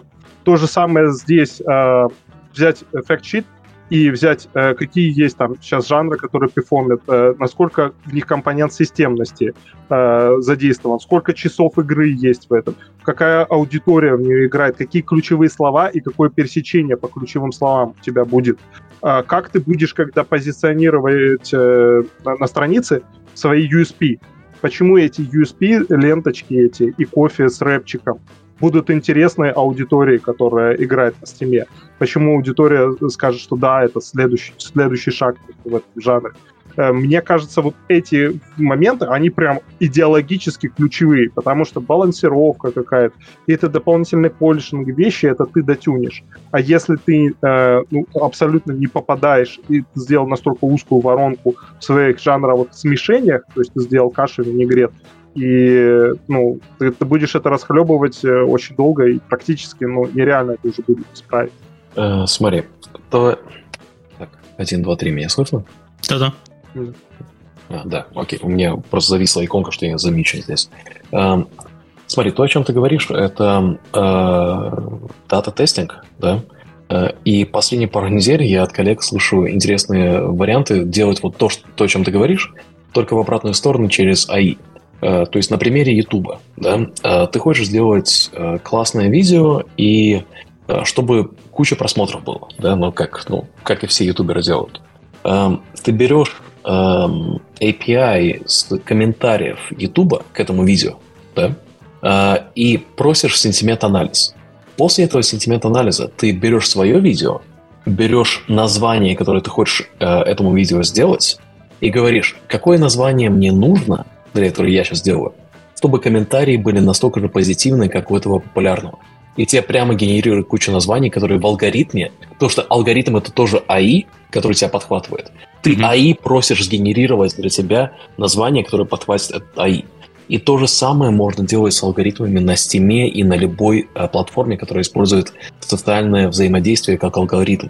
То есть, э, вот на примере того, вот я хочу там, да, там берешь э, игру конкурента, забиваешь э, все ревьюшки, что нелегально, кстати, э, Steam нелегально брать ревьюшки через API, поэтому не делайте этого. Э, вы их забиваете в э, тот же чат GPT через таблицу и говорите, что в этой игре самое лучшее, что самое важное и чего игрокам не хватает. И вот тебе есть описание игры. То есть, ну, вот это, это след, следующий, следующий уровень такой ASO оптимизации, где у тебя уже не ключевики играют роль, а у тебя играет роль э, комментарий. Ну, фактически это анализ конкурентов э, средствами э, платформ. Э, это интересно. Ну, видишь, я, я тебе просто про то говорю, что такие вещи, вот сейчас мы здесь, да, три недели назад мы были э, чуть дальше от того, где мы сейчас. То есть через три месяца это будет еще более продвинуто, и а, оно не остановится в ближайшие пять лет. То есть а, куча работы, которая по анализу данных, по АБ-тестированию, по анимации, по программированию, по оптимизации. Вот сейчас студии, которые, особенно маленькие, которые организовывают себя вокруг процессов автомации, да, против специализации. Потому что если ты нанимаешь специалистов, то половина специалистов в геймдеве через полгода не будет нужна. То есть нужны будут люди, которые могут использовать инструменты, которые эти специалисты раньше использовали, для того, чтобы оптимизировать свою работу в 10 раз. То есть через полгода эм, среднее эм, как бы требование от любого специалиста в э, геймдев-студии будет раз 8-10 выше, чем сегодня. Почему? Потому что автоматизация. То есть это как... Эм, вот пример, который я сегодня привел во время обеда, эм, это как эм, у меня... Э, я кузнец, да? Я очень упрямый сейчас э, бью в эти... Как по-русски называется? Для э, коней, чтобы они быстрее бегали, да? А я очень упрям 5 лет, у меня все хорошо, и потом меня начинает машина обгонять mm-hmm. на дороге. Вот сейчас у нас очень похожая ситуация, и это э, почувствуют э, и большие, и маленькие команды. Потому что э, требования каждому по выхлопу будет гораздо выше, и вот люди, которые сейчас э, автоматизируют это все, это люди, которые готовятся к использованию э, э, фотошопа, когда все рисуют на канвасе, да, без слоев и когда все рисуют по кадрам, и уже флэш есть. Вот сейчас у нас такая революция, она вот-вот произойдет. А, Алекс, а вот э, возвращаясь к твоему примеру, который ты сейчас привел, mm-hmm. а, насколько я помню, любая технологическая революция подобная, она создает больше вакансий, чем поглощает, да, то есть не нужны стали извозчики, ямщики, кузнецы, но огромная инфраструктура поддержания автомобильного трафика, производства нефтепродуктов и так далее в нашей ситуации, как ты это видишь? А, смотри, то, о чем ты говоришь, когда мир полностью меняется в физическом пространстве, и у тебя создается работа, которая связана с новой реалией, да? А, то есть там поставки нефти, переработка и так далее. А здесь немножко по-другому, потому что у нас происходит революция в виде эм, цифрового аутпута, цифрового выхлопа, э, и с ним относительно небольшие косты идут в плане производства. То есть раньше э, в индустриальной революции тебе нужно построить фабрику, чтобы э, делать эти, не знаю, пояса из кожи, да, чтобы ты их мог делать тысячу в день, против того, чтобы тысячу э, маленьких специалистов, которые бы делали это вручную каждый день. Э, здесь капитал инвестиция относительно маленькая. И это э, поменяет выхлоп этой экономики в непредсказуемых э, свойствах. Потому что у тебя э, будет возможность генерировать гораздо больше за гораздо меньшие сроки в плане контента. Э, и тут вопрос будет в том, э, насколько больше эта индустрия сделает, чтобы вот эти вот э, рабочие места остались. И я не знаю ответа на этот вопрос. Все, что я знаю, это то, что если кто-то упирается, очень зря. Если вы упираетесь в эту революцию, откройте чат GPT и попросите написать э, вашей дочке э, историю про э, вашего любимого персонажа, чтобы, ну, типа, как bedtime story написать. И вы очень приятно удивитесь. Короче, все идем учиться взаимодействовать с искусственным интеллектом. Да, да, типа, кто будет э, приятелем матрицы на тот момент, тогда тот выиграет. Хорошо, мы, я так понимаю, немного в горячую тему отклонились от э, от, от нашей основной темы. А, где мы были вообще? Я что-то немножко потерялся. Мы, э, Мы сейчас говорили план... о том, о том, чтобы планировать, какие да. первые шаги должен сделать да. э, начинающий, и как, как, э, как правильно выстроить потом последующий вот этот дорожный карт. Э, самом... Первый, шаг, первый шаг сейчас подружиться с, с искусственным интеллектом, мы уже поняли. Хорошо. Там ну, бизнеса, наверное. Да. Ну да как вот э, понять, что ну, то есть, ну, не то, чтобы понять, а как вообще сделать так, чтобы ты был прибыльным? Э, что с окупаемостью? Ох, хороший вопрос. Вот э, я всегда начинаю, собственно, с э, самого, самого продукта, с э, его геймдизайнерской документации. Да, мы все должны понимать, что она 20 тысяч раз будет переписана. Это, кстати, mm-hmm. тоже очень интересный момент, потому что очень многие коллеги, сотрудники мне все время жаловались, ты заставляешь нас делать работу, которая пойдет в стол. А, концепт-артисты, геймдизайнеры, программисты, которые занимаются прототипированием. И мне кажется, здесь важно объяснять, что вот сам этот факт того, что э, мы ищем идею, это не работа в стол. Это тоже очень важный, серьезный мыслительный процесс. Да, возможно, искусственный интеллект сейчас его ускорит, может быть, даже очень серьезно ускорит и оптимизирует. Более того, мы пробовали даже э, недавно с коллегами писать геймдизайнерскую документацию с помощью чат GPT, и я пришел немножко в ужас, потому что он сгенерировал идеи лучше, чем те, которые мы сами обсуждали. Mm. И, и это было небольшим шоком. потому что мы не могли найти связи между некоторыми игровыми механиками, чтобы сделать игровую экономику лаконичной. То есть вот для любых игр, связанных с экономикой, очень важно вот это вот а, а, такое вот небольшое задротство, такое вот игра с циферками, удовольствие от того, как плавно и красиво эти цифры перетекают друг к другу. И экономические стратегии, они основаны на этом. Вы можете выкинуть боевку, ну ее нафиг. Вы можете даже про нарративную составляющую забыть. Посмотрите на цивилизацию Сида Мейера. Там что, какая-то выдающаяся боевка? Там есть сюжет, там игрок сам пишет себе сюжет. Но вот эта игра в цифры, особенно в таких играх, как Иван Лайн, Stellaris и все прочее, она идеальна. И искусственный интеллект в нашем случае предложил более стройные модели, чем мы сами могли бы сделать. Вот, поэтому я думаю, что э, несмотря на то, что идея, как я говорил, до реализации особо не стоит, э, есть и другая сторона этой медали, да. Идея стоит очень много, и необходимо очень много заниматься проработкой, прототипированием идеи. И часто, когда мы говорим про прототипирование, а, многие люди полагают, что нужно сделать прототип на Unity, там, Default, Construct. А тут я тоже призову, наверное, не забывать, что а можно это, собственно, и более дешевыми способами сделать. наша же цель какая? Прототип потом выкинуть, когда мы проверили гипотезы. И вот меня недавно программист предложил классную идею. У нас должен по карте бегать герой. И какие-то вещи, которые мы хотим отдать герою, мы сами не понимаем пока. Он говорит, а зачем что-то программировать? Возьмите, сделайте мод для цивилизации Сида Мейера, а, просто чтобы у вас был один единственный юнит и нужный вам level design. Вот у вас герой, бегающий по карте. Действительно, решение простое, оригинальное, которое сэкономило кучу времени. И вот мне кажется, что вот эта проработка э, того, что у нас за идея, она позволит нам перейти к следующему шагу а именно понять, а сколько контента нам нужно выпустить для того, чтобы этот продукт, собственно, получился. Понимая, сколько мы хотим контента, мы можем более-менее спланировать, а какие сотрудники, с какими компетенциями, с какими зарплатами нам будут нужны, сколько времени они будут производить этот контент.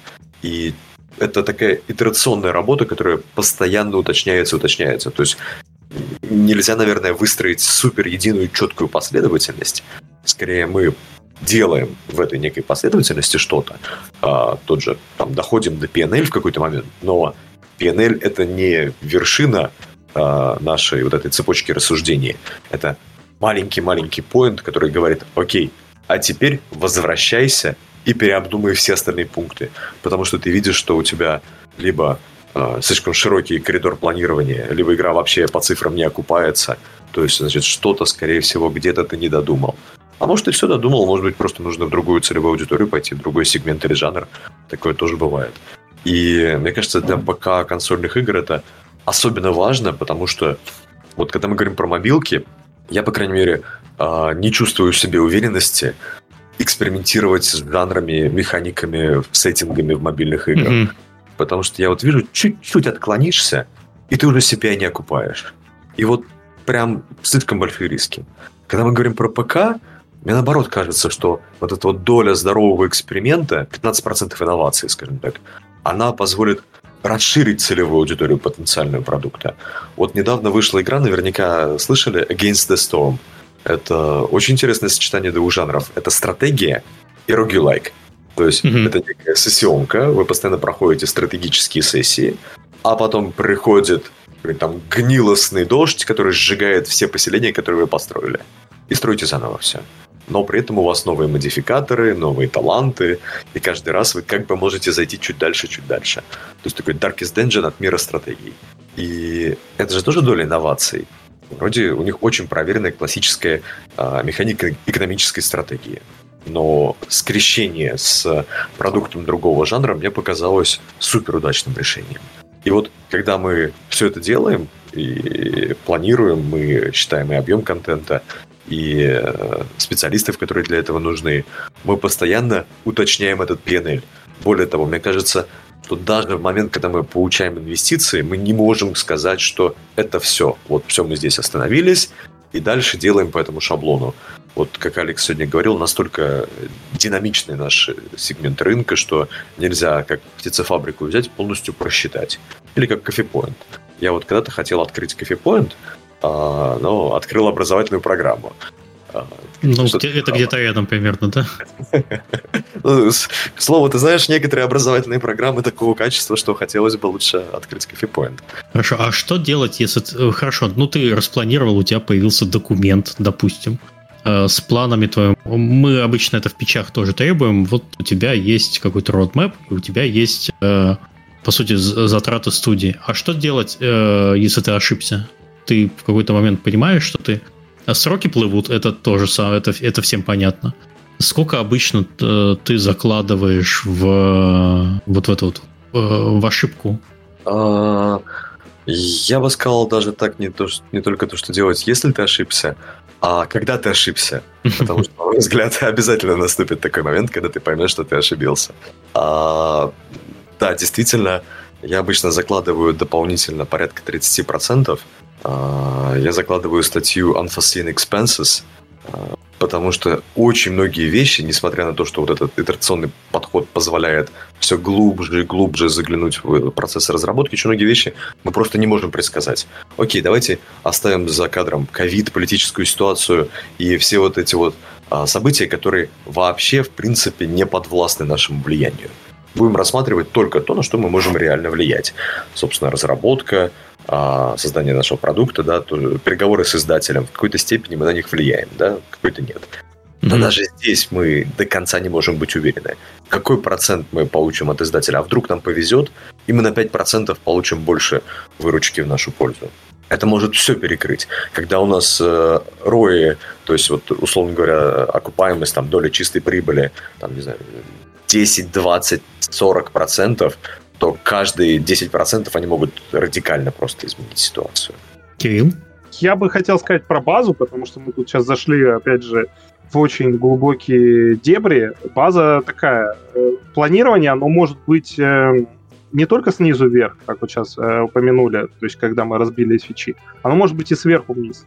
А, например, у меня есть год, там, не знаю, год декрета, год чего угодно, год денег, который мне дядя дал, и какой-то непрофильный инвестор и прочее, прочее что я за этот год смогу сделать. То есть это немножечко будет э, сверху вниз. У меня есть какие-то майлстоуны, а внешние, опять же, помимо внутренних. Это, это там честы, это Gamescom, это еще что-то, на которое нужно выкатить э, э, какие-то deliverable, то есть э, демки, билды или документы. У меня есть э, три фазы. Pre-production, production, пост. Э, на каждой из этой фаз у меня неравное количество burn rate, то есть э, трат в месяц. Надо это понимать, что я э, в полном продакшене, э, у меня максимальные траты, но на препроде они не должны быть максимальны, то есть они будут неравны у вас. Вот эта табличка, которую вы будете составлять для инвесторов, а, хороший есть шаблон на Games Fund, сайте Games Fund. Там э, как раз учитывается, что у вас э, каждый человек в каждый месяц ваш, у него э, различные э, стоимость и команды стоимость различная каждый месяц. Надо понимать, что на препроде она дешевле, на проде максимально она дорогая. Если вы начинаете менять на проде что-то, э, это очень дорого вам будет стоить, чем если бы вы это сделали на препроде. Угу. Потому что команда просто, ну, тупо, тупо burn rate был ниже. Соответственно, меняйте на препроде. Делайте больше, уделяйте внимание препроду. Про простое правило. Дальше, когда вы считаете команду, вы должны закладывать туда повышение зарплат. Вы, скорее всего, забудете, как я их забывал. Просто потому, что люди будут через каждые полгода, э, скорее всего, приходить к вам и спрашивать, а что там, как там. Это нужно заложить в вашу таблицу.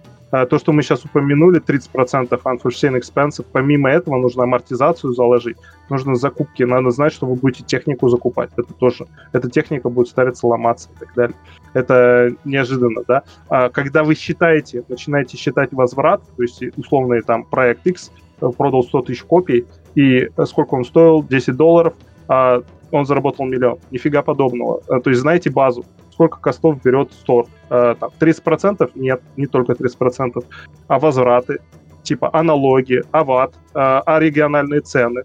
А если вы пойдете с издателем, вы знаете, что издатель будет брать, скорее всего, это после всех вычетов. Вы знаете, что у издателя будет рекуп. Если он потратил на маркетинг, он возьмет mm-hmm. сначала эти деньги. Во время рекупа, типа, сколько вы будете получать процентов? Если хорошо удастся договориться, то вообще что-то, а то можете ничего не получать во время рекупа. Заложили ли вы это в свои прогнозы финансов? То есть вот эти вещи, это супер базовые вещи, но, как ни странно, на них все очень сильно сыпятся, потому что оценки э, ну, неадекватные. Оценки, сколько вы получите от этого продукта, неадекватные рынку. И более того, они не, то, не столько даже рынку неадекватны, они просто каких-то базовых арифметики базовой противоречат магазинов. Поэтому э, ну, нужно э, эту арифметику для начала. Там Steam есть Steam калькулятор, который позволяет вам криво-косо, но хотя бы как-то подбить э, ближе, чем если бы вы в голове это подбивали. Э, Что продаж. за Steam калькулятор, как его найти? А, я сейчас скину ссылку. Скинь Discord, потому что в ча... да. я ее перекину в чат. Да, да, да. То есть, э, и еще раз, если как бы подытожить, то родмапу, которую вы делаете, вы ее обычно рисуете. Ну, большинство людей я просто видел, они ее рисуют. Я и сам ее рисовал, честно признаться. Но на самом деле она тоже должна быть, как и факт-щит, не нарисована, а иметь за собой э, user story mapping, то есть контент-план, который разбит там, ваш слон большой игры должен быть разбит на задачи, э, mm-hmm. на эпике, на user story, эти задачи должны быть оценены, и тогда вы их как-то можете уложить в спринты, э, или сначала в майлстоуны, потом уже в спринты. И тогда только вы можете подтвердить или опровергнуть гипотезу, а я уложусь в продакшн в. Что делают издатели? Они стоят у вас над душой, они вас уже купили, если они уже купили, и просто на каждом майлстоуне проверяют, а вы профокапили его, надо вам сейчас дать по, по шее и ускоряться, потому что ну, проект не выйдет после срок. Или вы все-таки сдаете, и вы действительно планировали что делают стратегии инвестора, они смотрят, а ваша команда, э, если по свод-анализу на нее посмотреть, э, что у нее, какие сильные и слабые стороны, и насколько новый продукт этой команды соответствует сильным и слабым сторонам. То есть, условно говоря, вы до этого делали э, Half-Life, у вас есть художник, который рисовал Half-Life и Dishonored, и вы делаете еще один шутер с командой э, разработчиков там, Rainbow Six плюс вот этим художником. Звучит это круто? Круто, да. Вы же это, этим составом делаете матч 3 убийцу э, Gardenscapes. Звучит это круто, звучит странно, правильно? Да. А, вот, то есть, э, как бы посмотрите со стороны, как ваши скиллы соотносятся с вашей задумкой. Это будет самый примитивный э, свод-анализ, что э, strengths, weakness, opportunity, threats а дальше начните от внешних обстоятельств бить родмапу и а, от внутренних, то есть продакшн плана, вашего контент-плана. Это будет встречное планирование которое даст вам какие-то... И дальше, когда считаете э, конкурентов, смотрите, анализируете конкурентов, посмотрите э, с учетом э, э, не просто там на Steam Spy количество проданных копий, а с учетом э, вычетов, э, ну, как минимум, походите на SteamDB, там 4 источника информации, не только mm-hmm. SteamSpy. Э, вот, э, и сейчас я скину ссылку на этот калькулятор. Так там Алекс куда-то пропал, я хотел у него вопрос задать. Э, как раз мы, ты, ты с Костей рассказал... А, ты на месте. Ты, э, ты с Костей рассказал со, со стороны планирования со стороны разработчика. Алекса, можешь рассказать, как со стороны издателя? вот это планирование выгоднее, выглядит, э, и когда там команда, допустим, подписана, что за бэкграунд процесс, чтобы люди представляли? Тут Лаки требует еду, э, он надеется, поэтому ё-моё. Эм, сейчас, секундочку, секундочку. Сейчас, по-моему, Лаки сейчас прилетит еда, по-моему. А вот, все, в кадр. Да, да, вот. А, ну, смотри, когда мы были менее опытны, это было Типа мы подписываемся, вот примерная дата релиза, да?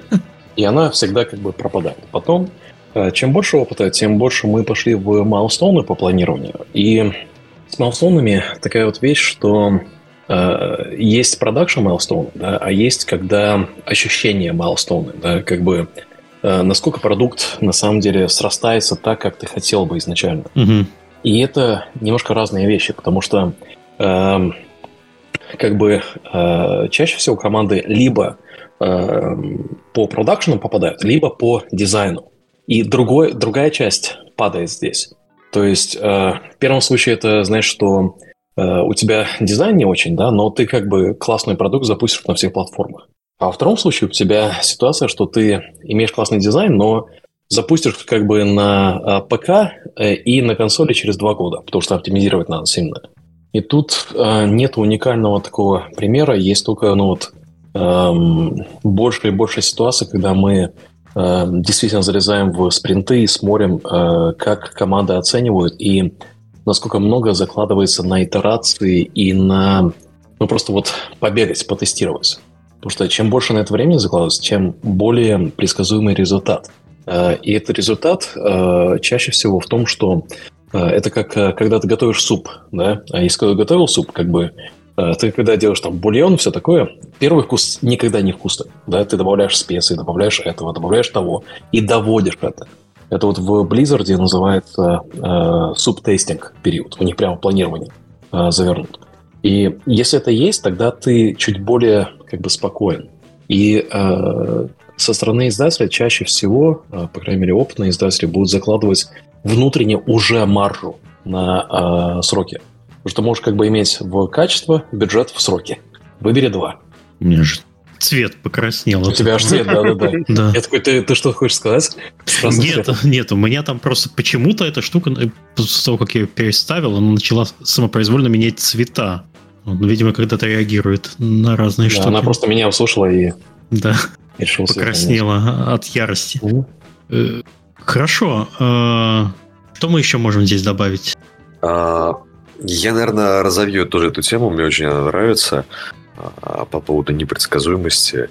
И еще раз всем порекомендую составлять всю эту документацию, не игнорировать, потому что может показаться, что она слегка эфемерная. А, и вот когда я начинал только такими вещами заниматься, у меня первый вопрос был, так а зачем вообще все это делать, если вы все равно точно никогда не попадете? Ну вот, тяжело описать это, да? Где-то какие-то будут э, нестыковки. И э, это нормально, это окей. А главное, что чем больше вы над этим работаете, тем э, в итоге план будет точнее. Но главное еще, чтобы вы работали не только над планами, но и над продуктом. Потому что есть обратная сторона, есть э, возможность слишком сильно увлечься документацией, а, различного рода аналитикой, в том числе там рыночной, планированием. И забыть, что на самом деле-то мы делаем классную, интересную игрушку. Это тоже риски. А, с другой стороны, есть и обратные ситуации, когда есть э, разработчики с командами, там, я один или один, два, три человека, которые не заморачиваются ни на планировании, ни на каких э, анализах рынка, не ставят себе а, финансовые, бизнесовые планы и цели, а просто делают игру, и так иногда бывает, что у них получается, игра даже получается классной, и она выходит на рынок, она зарабатывает много денег, и здесь вопрос всегда в ошибке выжившего. Вот сколько таких? То есть mm-hmm. это 10 тысяч человек попытались, а мы увидели 10 самых успешных, и поэтому мы все про них говорим и говорим, вот смотрите, какой классный кейс. И типа, давайте так делать, давайте забудем всю эту вашу бюрократию и окунемся наконец-то уже в святую разработку и будем делать то, что нам хочется. А, мне кажется, что нельзя это забывать, и вот два параллельных процесса, которые идут, собственно, документирование, планирование и все прочее, а против непосредственно живой разработки, это то, над чем мы всегда балансируем. Когда-то мне очень повезло поработать в компании Rocket Jump, и меня туда брали э, в качестве административного руководителя. То есть, когда я пришел, я базово не занимался геймдизайном, продюсированием, а занимался тем исключительно, что управлял командами. Отделом, формированием команд, увольнением, обучением и такой некой стратегии, связанной с э, игровым департаментом, то есть аналитика, нарративный дизайн, сценаристика, UI, UX, там много чего входило, геймдизайн. А что должно быть вот в этом направлении в компании там, через сколько-то лет. И в какой-то момент я понял, что игра вот такого вот административного руководителя – это безумно интересно и круто, но без э, работы непосредственно с конкретным проектом а, это что-то очень оторванное, что-то очень эфемерное. Mm-hmm. И оно часто, как это, вы знаете, фраза была, по-моему, Андропова, что ли, мы не видим страны или народа, которым мы, мы управляем. Вот то же самое. А, в какой-то момент я понял, что я должен работать над проектом, а, побыл в роли э, геймдизайнера одного из проектов, потом другого, потом стал продюсером одной из игр. И это мне безумно помогло потому что многие вещи, о которых мне говорили люди, я просто не понимал их проблемы. И сидел со своими э, финансовыми и кадровыми планами и думал, так, нам, значит, нужно 80 человек в департаменте, сейчас у меня 60 человек. Окей, значит, да нанять 20 человек. Сроки какие? Известные, потому что продюсер мне сообщил, когда запускают новые игры, когда выходит обновление, все понятно. Отлично. Какие должны быть навыки и компетенции? Окей, идем в HR, составляем программу обучения, переманиваем, или там с рынка берем, или еще что-то. Вроде как все кажется очевидным. А на самом деле это не так. Ты, когда приходишь в конкретный проект, ты понимаешь, что а не нужно там ничего этого. А, просто, может, продюсер неправильно донес или не понял ситуацию. Может, у него самого компетенции навыков не хватает, чтобы все это рассказать. А, может быть, ты неправильно что-то сделал. Поэтому в какой-то момент получилось так, что я, наоборот, стал полностью продюсировать одну игру, потом вторую игру компании. И забыл про то, что я-то вообще-то должен еще много времени уделять непосредственно работе с департаментом. И тут у людей начали появляться проблемы. То есть... Слушай, а как понял, так получилось, что тебя... Я могу себе представить э, несколько степеней ответственности в небольшой команде. Но Rocket Jump уже, по-моему, довольно крупная компания. И а... как так получилось, что от тебя ожидают ну, немножко двух направлений сразу? А, ты знаешь, наверное, это я скорее взял на себя больше, чем должен. А, понятно. есть, вот запал, когда я хочу сделать больше, чтобы компания была лучше. Угу. А, был такой эффект, что а, когда я пришел, меня брали на позицию директора отдела геймдизайна, но уже через полгода повысили до директора департамента, потому что в компании произошла реструктуризация. И это очень сильно на меня повлияло. Таким супер зарядом мотивации, что вау, вот это мне как бы перепало. То есть я рассматривал не как пипец на мою голову ответственности, вот я сейчас сдохну. А как, ого, новый вызов, вот это круто, ну-ка сейчас мы тут все это оптимизируем, все сделаем лучше. А, прошло два года, и я такой понял, нет, я был абсолютно неправ. Это все-таки выпало на мою голову слишком много ответственности, которую достаточно тяжело нести. А, но Rocket Jump, конечно, великая компания, и а, руководство ее понимает разницу между, скажем, руководителем и э, профессионалом. То есть, допустим, есть профессиональный геймдизайнер и директор отдела геймдизайна. А, это настолько разные люди. То есть, хороший директор отдела – это человек, который умеет управлять. То есть, у него есть навыки управленца. И вот эта вот отдельная совершенно профессия руководителя, когда вы должны выстраивать процессы, когда вы должны уметь работать с людьми, она вообще никак не связана с профессией геймдизайнер. Мне есть... нравится, что ты называешь профессионалом геймдизайна и руководителем. Разделение. Да, это очень важное разделение. То есть самый умный геймдизайнер может быть абсолютно отвратительным руководителем отдела геймдизайна, а, ужасным ну, я... и бизнесменом. Отсюда проблемы, когда у нас растут только по вертикали. И, извините, типа, это либо начальник отдела, либо не растешь. Мне кажется, вот а вообще вот... Ага. Да. Говори, говори. Я просто хотел сказать, что у меня в голове, вот, э, отвечая на вопрос, до какой степени нужен дебаланс между разработкой и планированием, у меня в голове вот две инди-команды, которые э, максимально rockstar из разряда у нас геймдизайн документа не было, это Loop Hero. Ребята просто мои хорошие знакомые, друзья. Вот они, они у них нереально не было дизайн документов. То есть они просто фигачили в GameMaker е прототипы там сначала на Ludum Dare, потом зашло, типа, зашибись, там, сюда вот это докинем, а вот прикольная фича, давай вот эту докинем. И, в принципе, у них все получилось. Но это как раз, я бы сказал, они... Э, кстати, не сказать даже сильно, что они ошибка выжившего, потому что у них и предыдущий Don't Push the Button был довольно успешный проект. То есть они... Э, что-то они понимают. И есть э, друг, другое, вот, другой полюс. Это Hades. И это, это создатели, которые очень четко осознают, что они делают. Они берут жанр, который у них уже был, э, Бастион, они берут э, и закидывают игру в очень долгий ранний доступ, они очень много балансят, то есть они э, фактически community-based, community-driven develop. И мне кажется, э, образчик э, вот из новых звезд таких вот, э, это Филомена Шваб, это образчик подхода, который я все анализирую. Я продумала, она очень продумана. Ты, ты просто, ты куда-то начинаешь бежать, э, где-то думаешь, что сейчас я покажусь, и Филомена там уже была. И ты такой, блин, офигеть, офигеть. То есть а, а, она строит локальные комьюнити, она строит свой личный бренд, она прекрасно общается комьюнити-based, э, то есть закидывает в комьюнити те задачи, создает у них чувство долга, ответственности, все что угодно там, а, и им же потом продает.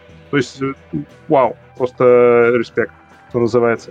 Вот э, мне кажется, это, это один такой образец для подражания. И другой — это вот некие рок-звезды, которые да, в принципе, все ваши документы мы клали, мы просто делаем, фигачим прототипы как не в себя. Но вот в этом примере, где мы фигачим прототипы как не в себя, вы должны быть очень хороши. То есть вы должны, как условный JW, э, половина вампира, да, бывшие, бывшего, э, делать их быстро, качественно, и, и, и, от них будет фан. Ну, то есть э, вы претесь, и все путь. Алекс, ты что хотел сказать? Да я вот на, на тему лидов против геймдизайнеров, да, ну, когда компания маленькая, когда студия маленькая, эм, у тебя есть геймдизайнер, у тебя есть там, может быть, level дизайнер, у тебя есть продюсер, у тебя есть программист, может быть, второй программист, да, может быть, там еще кто-то. Но цели э, и задачи, они очень понятны э, внутри этой студии. И что я вижу, многие делают это, э, и мы это тоже сделали два года назад, когда компания растет, это у тебя вместо там э, дисциплины X, у тебя, э, ну, в проекте, ты делаешь отдел X, и у тебя есть глава отдела X, у тебя есть люди в этом отделе X, у тебя есть senior X человек, у тебя есть там middle э, X человек. И проблема с этим, э, это, во-первых, это идет из-за успеха, что очень классно, когда ты нанимаешь людей, когда ты растишь компанию, это прямо классное ощущение. А в один момент, э, и это все, наверное, испытывали, когда ты такой сидишь и думаешь, как же было классно 4 года назад, когда компания была маленькая. Как же когда было я пришел, круто. Когда было 15 ну человек ну, да, еще. Да. Типа того. Ну вот ты, ты можешь понять, о чем я говорю, когда э, нанимаются отделы специалисты, и не совсем понятно, кто за что отвечает. Угу. И когда ты хочешь, чтобы человек над определенным продуктом э, имел полное понимание, тебе нужно прыгать через э, лида этого отдела. И вот это вот то, где большинство компаний начинают э, как это, тащить свои ноги через грязь и просто замедляться.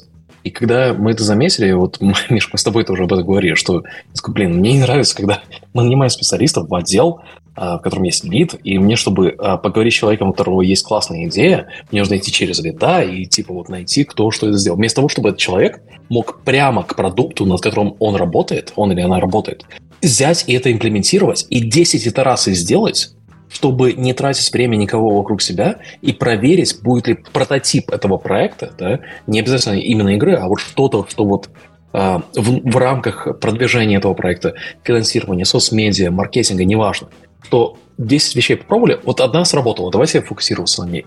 И традиционные структуры для геймдева, они не способствуют такому, а, таким итерациям. А, и именно поэтому вы видите столько франшиз, которые это Assassin's Creed 18, Far Cry 27, э, God of War, хрен знает какой. Я, я во второй не играл, убедите меня не так. Э, потому что ты на маленьком бюджете строишь франшизу, да, строишь что-то новое. И когда это разрастается на скейл, когда это пятая, седьмая игра во франшизе, тогда скейл настолько большой, что поменять это дело невозможно. И поэтому идет такой франчайз фатик, и эм, я, я просто про то, что в рамках нашей дискуссии про э, маленькие студии, если вы в один момент э, считаете, что там, не знаю, у вас есть централизованная функция, блин, не знаю, ну, продюсирования, да? Типа mm-hmm. у вас есть там три проекта, два продюсера. Наймите еще одного продюсера, имейте трех продюсеров, и каждый работает над своим проектом. Вместо того, чтобы пытаться делать отдел, который менеджет это с, э, как с пирамиды. Так, э, я смотрю Миш, по такой, плану. Типа, как спасти дискуссию. Да, не, не, не, не надо спасать. На, на, на самом деле мы э, в целом вообще по всему плану прошлись. То, что мы хотели сказать по нашей теме, мы уже проговорили. Э, давайте, наверное, какие-то завершающие слова и, и будем, наверное, завершать выпуск. Или, если есть еще что сказать, я готов говорить еще достаточно. Три часа. Да, нет, нет, три часа не, не готов как-то дадим хорошее напутствие, да? Да, а. да. В, в конце вот э, что бы мы хотели посоветовать э, инди-командам. Я вы понимаете, считайте свои бюджеты, хорошо. И планируйте, замечательно. Да, да. И главное, не забывайте, зачем мы здесь. А, планирование – это безумно круто. Я вообще огромный фанат э, цифрок, денежек, потому что я просто люблю аналитику и математику. Mm-hmm. Когда я хочу отдохнуть, я открываю ютубчик, забиваю олимпиадные задачки по геометрии, вижу условия, рисую на бумажке и рефлексирую таким образом. Но я думаю, что мало кто из наших слушателей разделяет мой фанатизм а, к цифрам. Но главное это все-таки игра, которую мы делаем. И вот эта игра это очень сложный продукт, настолько непредсказуемый, непонятный, что его не описать ни ощущением от геймплея. Я вот не доверяю своим ощущениям как продюсер, потому что много раз я совершал ошибки. И я понимаю, что, ну, где гарантия, что я ее не совершу вновь? А, я не доверяю цифрам и аналитике, потому что я видел цифры, которые доказывают одно, а на практике получалось другое. И у меня всегда возникает вопрос, а чему тогда доверять? И получается, что единственное, что я здесь могу сказать, совет, который дать, да, слушайте, пробуйте, да, ничему не доверяйте, делайте прототип, смотрите, что получается, играйте, показывайте вашей целевой аудитории, не доверяйте себе, потому что часто игры, которые мы делаем, а, кажутся нам самим безумно интересными вот э, те же самые стратежки, над которыми я работал, я думаю, боже мой, это настолько классная игра, ну как ее не могут полюбить миллионы? Ну, это же шедевр, это же... Я придумал, мама, я придумал. Вот. А потом показываешь нашим игрокам, и они говорят, Слушай, ну, как бы, да, ты молодец. Два, даже два с половиной балла из десяти я бы тебе поставил. Вот, жаль, до кнопочки лень мышку ввести. Вот, уходи, давай показывай что-нибудь поинтереснее. Вот, поэтому вот этот тезис, который сегодня уже несколько раз прозвучал, быстрее доводить продукт до игрока, иногда в виде видео, иногда в виде фейкшотов, ну, главное постоянно получать э, связь от нашей аудитории, не терять связь с реальными людьми, потому что все-таки мы делаем игры не для себя, а делаем игры для некой аудитории, для людей, которые в них будут играть. И это всегда нужно держать в голове. Кирилл? О, тут столько умных людей, а я зажат между ними, да. А, я бы хотел сказать, что, конечно, гибкость, э, умение держать удар, э, умение делать то, что любишь, несмотря ни на что. Это какие-то вещи, какие-то какие базовые компоненты, которые мы очень часто сводим э, бизнес к э, правильным решениям или неправильным решениям, или каким-то техническим скиллам, или лайфхакам, которые сейчас все пытаются там спросить Steam издат чатики. А как к Next Fest подготовиться, как лучше циферки там сделать, какую демку выпустить за, за сколько. А, если честно, ну, то есть генерально, вот стратегически это будет в меньшей степени важно. В большей степени важно, насколько вы разбираетесь хорошо в том жанре, в котором вы делаете, насколько вы понимаете аудиторию, и вы сами являетесь аудиторией этого жанра, и насколько хорошо вы адаптируетесь к текущим реалиям, то есть можете гибко перестроиться и начать, не знаю, делать э, внезапно, вот готовы ли вы там, условно, как мы сегодня говорили, чат GPT, применять в повсеместных своих пайплайнах как вы делаете вашу следующую игру, там, создатели Hyper Light э, Drifter сейчас делают э, Hyperlight Breakers с половиной Гудини. То есть половина у них просто загенерена Гудини и синтегрена с Unreal.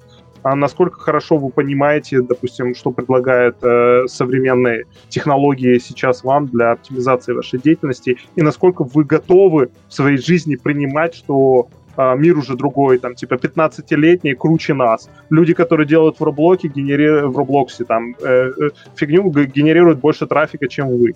Там, типа, э, как, э, как, вот, это, как вот эту штуку уложить, э, не, не состариться, как МакКонахи в этом грустном меме, плачущий, да, отправляющий сообщение из будущего, и понять, что это все еще та индустрия, которую вы любите, которой вы росли все детство и о которой вы мечтали, потому что вы сюда приходили явно за мечтой, явно за вот какими-то играми, которых вы не видели. Я сделаю то, что, что давно я не видел, или то, что я любил в детстве и чего мне сейчас не хватает. Вот это не забыть было бы супер. Спасибо. Алекс? Да, да, что, мне, мне здесь ничего добавить. Я думаю про 15-летних, которых в Роблоксе больше трафика, чем меня, блин, надо найти в Роблокс работать. Хорошо. Ладно, на этом мы завершаем тогда подкаст наш. Спасибо гостям, что пришли и рассказали, подняли такую интересную тему. Спасибо Алексу, что помогал с выпуском. Тоже рассказал замечательные истории. А, на следующей неделе выпуска не будет. Я в небольшой недельный отпуск отправляюсь, а потом в мае мы вернемся с обычным э, расписанием. А также печей не будет на следующей неделе. Печи будут 5 мая.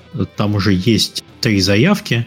Э, есть одно свободное место, так что если вы хотите показать э, свою игру, свой пич э, продюсера постоянного билда и получить фидбэк, пожалуйста, вот у вас есть такая возможность. Осталось всего чуть больше двух недель.